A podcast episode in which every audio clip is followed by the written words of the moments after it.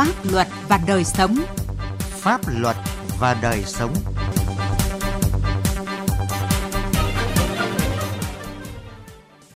Thưa quý vị và các bạn, chương trình Pháp luật và đời sống hôm nay, chúng tôi chuyển đến quý vị và các bạn những nội dung chính sau đây.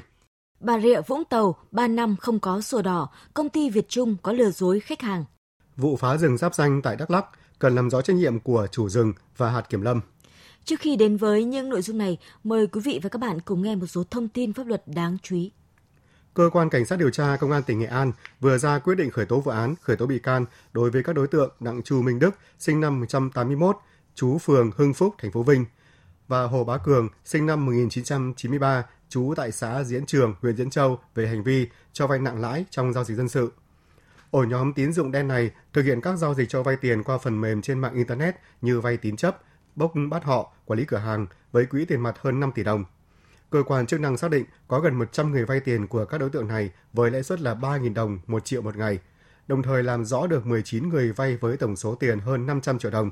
Số tiền thu lợi bất chính gần 400 triệu đồng. Ngày 18 tháng 6, Phòng Cảnh sát Hình sự Công an tỉnh Tây Ninh đã tạm giữ hình sự Võ Minh Sang, 39 tuổi, Nguyễn Quang Hưng, 32 tuổi, Lê Văn Long, 29 tuổi, Bùi Tuấn Mạnh, 36 tuổi, Nguyễn Thị Thanh Thúy, 35 tuổi, Huỳnh Văn Có, 53 tuổi, Trần Thị Hoa, 47 tuổi và Nguyễn Tấn Tài, 33 tuổi, cùng ngụ tại Tây Ninh để điều tra về hành vi tổ chức đánh bạc và cho vay nặng lãi. Trước đó, Công an Tây Ninh bắt quả tang Sang có hành vi ghi số đề, đồng thời bắt khẩn cấp và mời làm việc 20 người có liên quan, thu giữ 384 triệu đồng, 17 điện thoại di động, 1 ô tô, 11 xe mô tô, 238 phơi số đề, 12 quyển sổ ghi chép việc cho vay tiền. Bước đầu xác định đây là đường dây đánh bạc hoạt động từ sau Tết Nguyên đán 2020 do Sang đứng ra làm thầu đề. Chỉ tính trong ngày bị bắt, các tin nhắn ghi số đề của Sang hiện lên tổng số tiền đánh đề là trên 250 triệu đồng. Công an xác định nguồn tiền thu lợi từ hoạt động thầu đề được Sang sử dụng vào việc cho vay với lãi suất 20% một tháng. Đến khi bị bắt, Sang đã cho hơn 60 người vay thu lợi hơn 100 triệu đồng. Thời gian gần đây, trên địa bàn quận 2, thành phố Hồ Chí Minh xuất hiện một số văn bản cung cấp thông tin địa chính quy hoạch có dấu hiệu chỉnh sửa sai lệch với các nội dung như chức năng quy hoạch, loại đất nhằm lừa đảo chuyển nhượng. Các văn bản người dân nhận được có dấu hiệu giả mạo rất nhỏ, nhưng mức độ khi giả mạo lừa đảo người khác thì giá trị rất lớn, có thể lên đến hàng chục tỷ đồng, mà nếu không tìm hiểu kỹ thì người dân sẽ dễ dàng mắc bẫy. Chiều ngày 18 tháng 6 tại thành phố Kon Tum, tỉnh Kon Tum, lực lượng chức năng địa phương đã tạm giữ 3 đối tượng có hành vi hành hung cảnh sát giao thông đang làm nhiệm vụ tại Bệnh viện Đa khoa tỉnh. 3 đối tượng gồm Võ Ngọc Hiếu, 21 tuổi, Quách Quang Quân, 19 tuổi và Trương Đăng Minh Hiếu, 17 tuổi. Cả 3 đối tượng đều trú tại xã Đắc Cấm, thành phố Kon Tum. Trong đó, đối tượng Võ Ngọc Hiếu từng nhận án 26 tháng tù giam vì tội cố ý gây thương tích. Người bị nhóm đối tượng hành hung là Trung úy Nguyễn Nhật Khánh, công tác tại đội cảnh sát giao thông trật tự, công an thành phố Kon Tum. Trung úy Nguyễn Nhật Khánh bị hành hung ngay tại Bệnh viện Đa khoa tỉnh Kon Tum khi lấy thông tin từ nạn nhân của một vụ tai nạn giao thông đang được cấp cứu tại bệnh viện. Trong quá trình làm nhiệm vụ, Trung úy Nguyễn Nhật Khánh đề nghị bác sĩ kiểm tra nồng độ cồn của nạn nhân Trương Đăng Minh Hiếu đang được cấp cứu bằng biện pháp lấy máu kiểm tra, thì bất ngờ đối tượng này dùng kéo tấn công bác sĩ và Trung úy Khánh. 2 đối tượng Võ Ngọc Hiếu, Quách Quang Quân cũng sử dụng ghế nhựa và ghế gỗ tấn công những người làm nhiệm vụ, gây thương tích ở đầu, bụng Trung úy Nguyễn Nhật Khánh. Vào hồi 17 giờ 30 phút ngày 18 tháng 6 năm 2020, tại khu vực bản Huổi Lan, xã Mường Lèo, huyện Sốp Cộp, tỉnh Sơn La, tổ công tác của phòng ma túy và tội phạm, đồn biên phòng Mường Lèo, đồn biên phòng Nậm Lạnh chủ trì phối hợp với công an huyện Sốp Cộp, tỉnh Sơn La bắt quả tang 2 đối tượng về hành vi mua bán trái phép chất ma túy. 2 đối tượng là Giàng A Bông, sinh năm 1999, trú tại bản Bu Sút, xã Sam Kha, huyện Sốp Cộp, và Thào Ali, sinh năm 2003, trú tại bản Huổi Áng, xã Mường Lèo, huyện Sốp Cộp, tỉnh Sơn La. Tang vật thu giữ gồm 5.400 viên ma túy tổng hợp, 2 xe máy và 2 điện thoại di động. Qua đấu tranh, 2 đối tượng khai cùng nhau lên khu vực giáp biên giới mua số ma túy này của một người lạ với giá là 25 triệu đồng mang về để bán kiếm lời.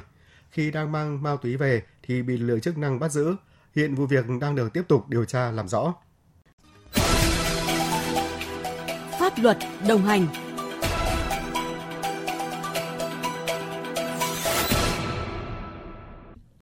quý vị và các bạn, gần 60 khách hàng của dự án khu nhà ở Việt Trung, thị xã Phú Mỹ, tỉnh Bà Rịa Vũng Tàu do công ty trách nhiệm hữu hạn Việt Trung, trụ sở tại phường 10, thành phố Vũng Tàu làm chủ đầu tư vừa kiến nghị đến chính quyền và cơ quan chức năng tỉnh Bà Rịa Vũng Tàu. Các khách hàng phản ánh công ty này không thực hiện đúng cam kết hợp đồng chuyển nhượng quyền sử dụng đất, có dấu hiệu lừa dối, gây thiệt hại cho người dân hàng tỷ đồng và mong muốn các cơ quan chức năng vào cuộc làm rõ. Bài viết của Lưu Sơn, phóng viên Đài Tiếng nói Việt Nam thường trú tại thành phố Hồ Chí Minh đề cập nội dung này.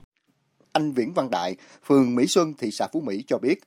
tháng 8 năm 2017, chủ đầu tư rao bán đất nền tại dự án khu nhà ở Việt Trung thông qua nhà phân phối là công ty Đồng Tiến, trụ sở tại huyện Long Thành, tỉnh Đồng Nai. Vợ chồng anh đã ký hợp đồng mua lô đất 85 m2 với số tiền 331,5 triệu đồng.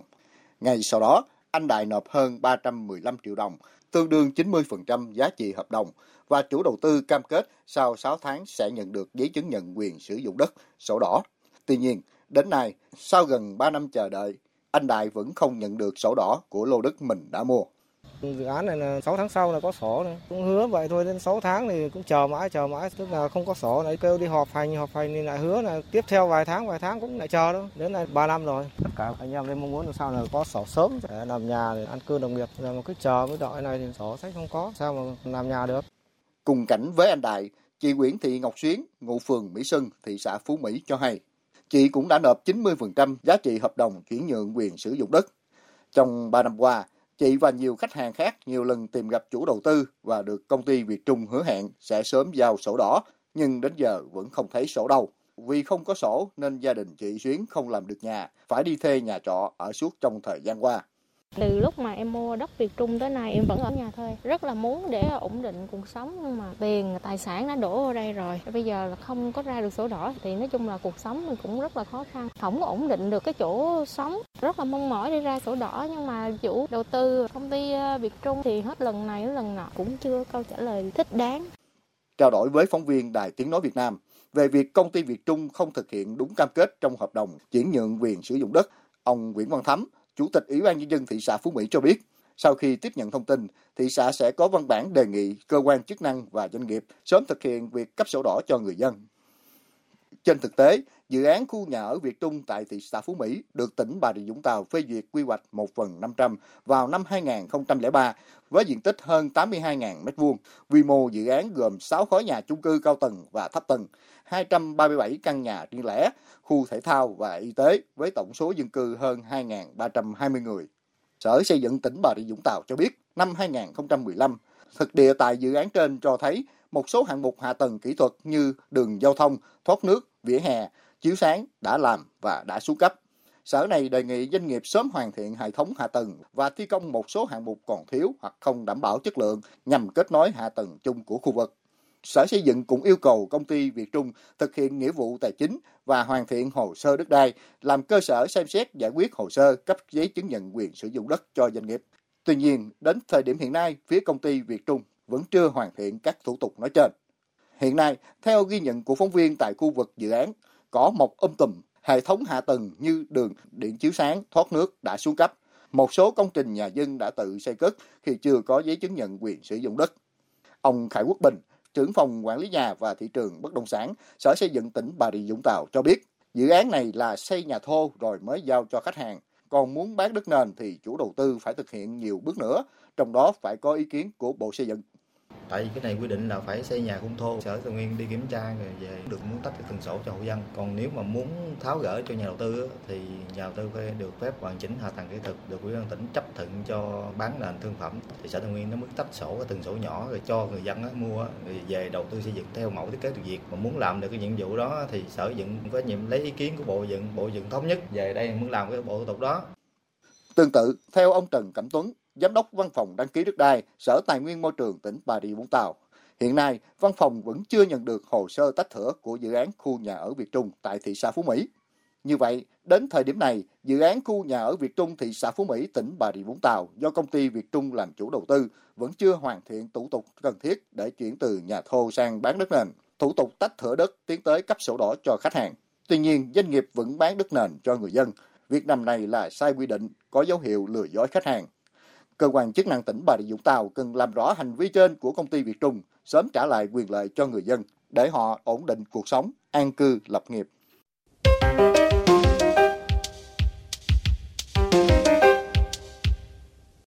Thưa quý vị và các bạn,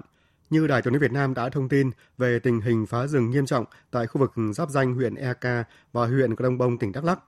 Con số khoảng 130 đến 140 hecta rừng được báo cáo là đã bị đốt phá lấn chiếm, chưa xác định được đối tượng, khiến nhiều người phải giật mình.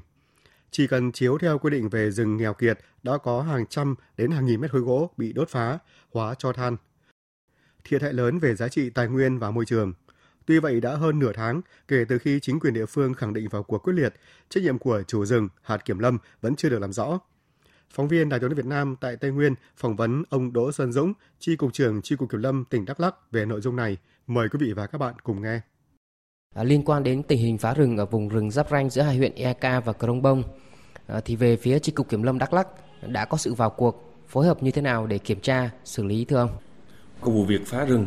giáp ranh tại hai cái huyện Eka và Krông Bông thì về phía chi cục kiểm lâm cũng đã nắm bắt được cái thông tin tình hình và cũng đã chỉ đạo trực tiếp cho hạt kiểm lâm kiểm tra, xác minh cái vụ việc đó và để báo cáo cho chính quyền địa phương và lãnh đạo cấp trên để mà chỉ đạo xử lý. Thì cái động thái trong cái xử lý vụ việc này thì huyện cũng đã tổ chức các cái cuộc họp, cũng đưa ra các cái giải pháp, trong đó có sự tham gia của Sở Nông nghiệp, của chi cục kiểm lâm tỉnh. Thì về phía chi cục kiểm lâm tỉnh thì vụ việc này chúng tôi cũng đã xác định rằng là ở Eka nó cụ thể một vụ việc thôi, nhưng tình hình chung trên địa bàn tỉnh hiện nay nó cũng cái diễn ra rất là phức tạp, đặc biệt là người dân di cư, tình hình đời sống khó khăn, rồi các cái kẻ xấu họ lợi dụng vào đó, họ dụ dỗ người dân được phá rừng để bán lại cho họ sang nhượng đó, tình hình rất là phức tạp. Vâng, theo số liệu thống kê sơ bộ ban đầu là có khoảng 130 đến 140 hectare rừng ở vùng rừng giáp ranh các huyện đã bị phá. Và như ông nói là tình hình đang diễn ra rất phức tạp. Tuy nhiên thì trả lời phỏng vấn của phóng viên Đài Tiếng nói Việt Nam thì lãnh đạo hạt kiểm lâm huyện Eka lại cho rằng là trách nhiệm là của chủ rừng, còn kiểm lâm thì gần như là vô can. Liệu có phải là kiểm lâm đùn đẩy trách nhiệm không thưa ông? Có thể khẳng định rằng là cái công tác mà quản lý bảo vệ rừng là cả cái hệ thống chính trị toàn dân, không có cái ngành nào mà không có liên quan cả, nhưng mà cái vấn đề là cái đồng chí nào là trách nhiệm chính. Ở đây có thể khẳng định rằng là cái việc rừng đã giao cho công ty lâm nghiệp EK quản lý thì cái trách nhiệm chính phải thuộc về đơn vị chủ rừng, sau đó là chính quyền địa phương các cấp và các cơ quan chuyên môn phải có trách nhiệm trong vấn đề này, và kiểm lâm cũng có trách nhiệm trong vấn đề này chứ không thể nói không có được. Như vậy thì chi cục kiểm lâm Đắk Lắk sẽ có biện pháp như thế nào để xử lý trách nhiệm đối với kiểm lâm ở cơ sở thưa ông? Qua cái vụ việc này thì chúng tôi cũng sẽ yêu cầu hạt kiểm lâm báo cáo cụ thể lại tình hình, và chúng tôi cũng trên cơ sở mức độ tính chất vụ việc và chúng tôi cũng sẽ đưa ra đề xuất cái hình thức xử lý cho cấp trên xử lý kiểm điểm hạt EK. Thì vừa rồi chúng tôi cũng đã tiến hành là họp sự về các vụ phá rừng tại Marak và chúng tôi cũng đã có đề xuất bước đầu làm quy trình, cũng đề xuất là khiển trách đồng chí hạt trưởng và đồng chí kiểm lâm địa bàn.